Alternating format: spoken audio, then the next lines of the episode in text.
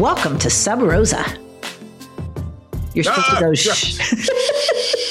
I, I was internalizing the sound. I forgot we don't have uh, sound effects. we need to say it out loud. Yeah, yes, yes. All right. Welcome to Sub Rosa. Today, the question question is Yes. What do I do if my employees don't want to return to office?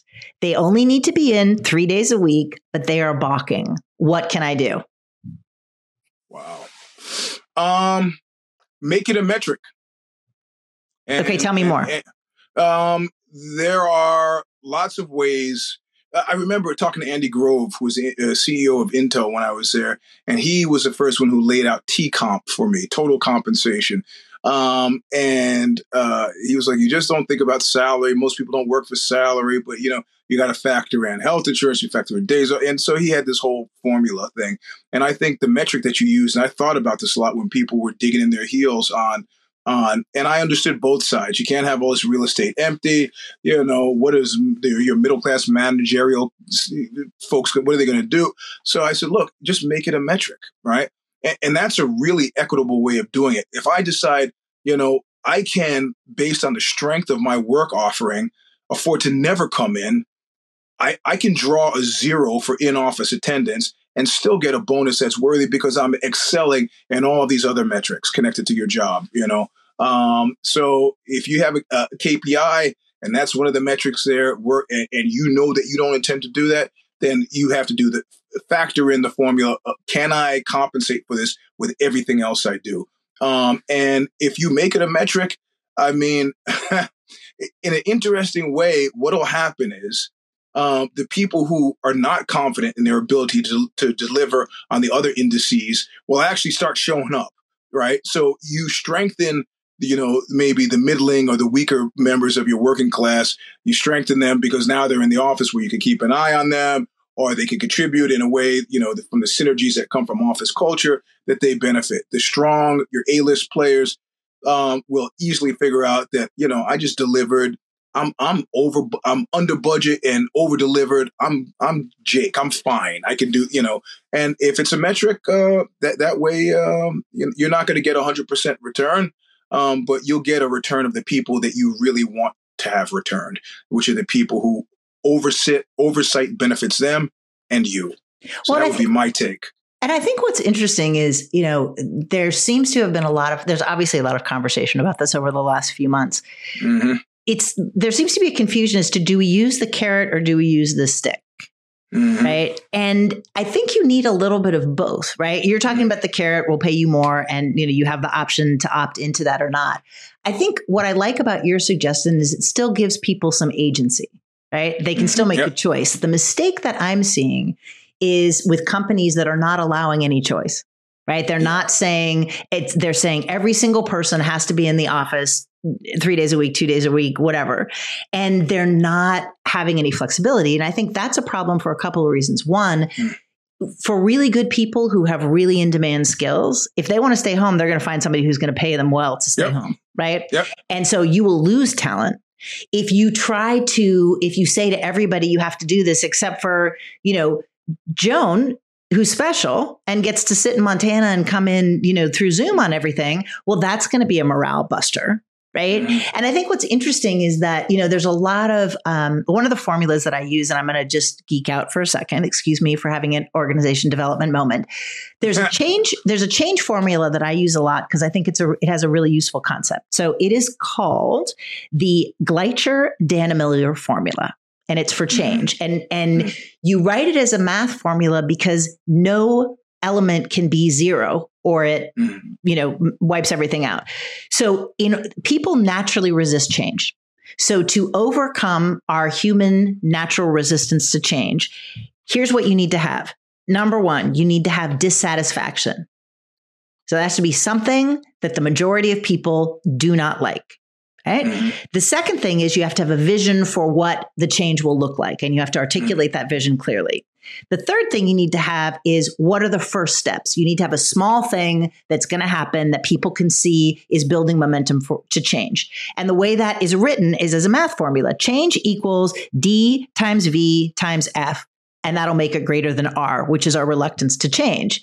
Mm. And the challenge is people look and it's like, well, well, why are employees not happy about the change of return to office? I'm like, because very few people will dissatisfied with working remotely.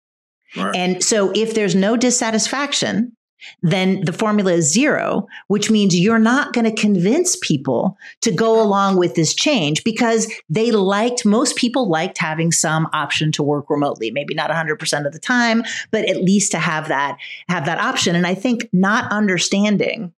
Right? That it doesn't mm-hmm. matter how much you have a vision. It doesn't matter how many steps you have. It doesn't matter how many times you explain that the CEO is convinced that you can't actually trade bonds unless you can smell the sweat of the person sitting next to you. Mm-hmm. None of those things are going to make people say, Yeah, that sounds great. I'm going to start sitting in my car for an hour each way. I'm going to yep. start seeing my kids for five minutes before they go to bed.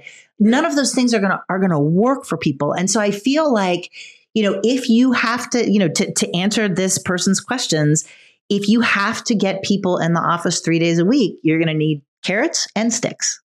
Right? Yep. That you're not going to get, and you do not have an expectation that they're going to wake up one day and say, okay, sure, yeah, that's great. I'm going to completely change my life back to where it yep. was because you said so. Right, right, right. Yeah, yeah. That doesn't work for adults, and it works even less well for talented adults. So, yeah, yeah. And I think, and I think too. I mean, one of the things, and, and you know, we've we've heard this. There's an idea, you know, kind of in the ad agency world. I've heard a few times that you can't be creative in a group unless you're sitting in the same room. Yeah, yeah, okay. And I'm like, okay, I've seen plenty of people be talented and creative not in the same room. I mean, yep. you know, hide my blushes. Perhaps you and I exactly. are in different yep. states yep. entirely and have been for much of our collaboration. And so I think I think that's part of the challenge is that in the, you know we're smart grown-ups. Don't don't bullshit us right if you need to if you need everybody to be in the office so that you can justify your you know 10 year lease on whatever it is that you did okay fine. Don't try and pretend that we're only going to be able to create right if if we're in a specific place. The next thing i the other excuse which i hear which i do think makes some sense is people who are in the office do have a different experience when they're younger they can learn more from watching people. They can have you know kind of more mentorship. So that part i think does i think does make some sense. But even still i don't know. I don't know that younger people are going to be that excited to have to sit in commutes again and necessarily believe that. I certainly have you know given a lot of mentorship one-on-one in ways that could have easily been done on a camera. Yeah yeah, you know, I've, I've, thought in this whole discussion back and forth, I've often wondered. Uh, uh, another guy I worked for was Steve Jobs, and I mean, I, I got to Apple. I got to Apple like three months after he'd gotten there, and he liked what I was doing. So we had the occasion to work together. Actually, not just me for him, but together. And I often found myself thinking, I wonder what he the outside the box thinker, as well as what my friend called the meanest Buddhist I know. I wonder where he would have taken the whole carrot and stick kind of. Re- I wonder if it would have been more stick for him or more carrot. I mean, on the one hand, he was super proud of the building that they built, this new office building. Uh, on the other hand, I, I, I don't think he was. I mean, he was a contrarian to the point where, you know, making people do things that they didn't want to do um, I, I, suspect he would have gone for the metric idea. It's like, you don't want to be here, don't be here. But then I think great benefit would have accrued to the people who chose to show up. And, and honest to God, uh, you know, Louise Rogers, when I was at, at uh, Ozy, uh, our first office we ever had, it was me with the temp in the office. Uh, the the CEO and the COO would go out on business calls, and it would just be me. And at one point, the CEO comes in and says, "This is great, isn't it?" And I said something to the effect of, I could be sitting at home and doing the same thing. He goes, Well, go home then. I go, Cool. And I got up and I left and I went home and proceeded to sit at my kitchen table and write articles and make calls for interviewing people. And minutes after I'd maybe uh, minutes after that I'd been gone about an hour, I get a call from London and it's from Louise. She goes, Where are you? And I go, I'm at home. What are you doing there? I said, I'm working on an article on Marcus Dupree, you know, start this company. And she goes, Why aren't you in the office doing that? I go, There's nobody in the office. She's like, Well, It start it's called building an office culture. It starts with you. You have to be in the office. I go, Are you suggesting that I get up and go back to the office now? She goes, That's exactly what I'm suggesting. Close my computer, put it in the bag, got back in the car, drove back to the empty office, and sat there and wrote my article about Marcus Dupree. You know, and again, but I think, because I think this is the way that I look at this, this is not about anything but bosses wanting to reassert their power. Exactly.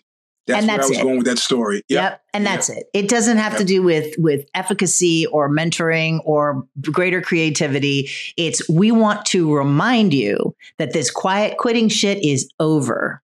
Yep. And we have power over you, and you need to show up and do what we say. And when we ask you, you say, How high would you like me to jump? Yep. And ultimately, my time at this company ended very much along those lines where we came to a meeting and I just go, you got to guys, you guys got to run the company the way you think you should run the company. But what you're asking of me right now is nothing that I will ever do. So make your choice, call your right. shot. Right. And ulti- ultimately, you have to be in a position where you can do that. If you can't do that, then don't show up and sit down at your desk and wait for another job to come along. What can I tell you? Yep. And I think so to the to this questioner, I think, you know, if if you are in a position and again, I don't know if this person works for a huge multi you know, whatever, somebody else may be dictating that they have to be in the office. But I mm-hmm. think, you know, when you treat people like adults with intelligence and you know ideas and an understanding of how they work most mm. effectively um, it generally works out really well so you could you know maybe think about that and maybe reframe the whole idea do they really really have to be in the office and yep. is it really, really three days? So, yep. Yep. all right. If you have any sub rosa questions for us, please send them to WTF at badbossbrief.com. That's WTF at badbossbrief.com. See you later. Adios.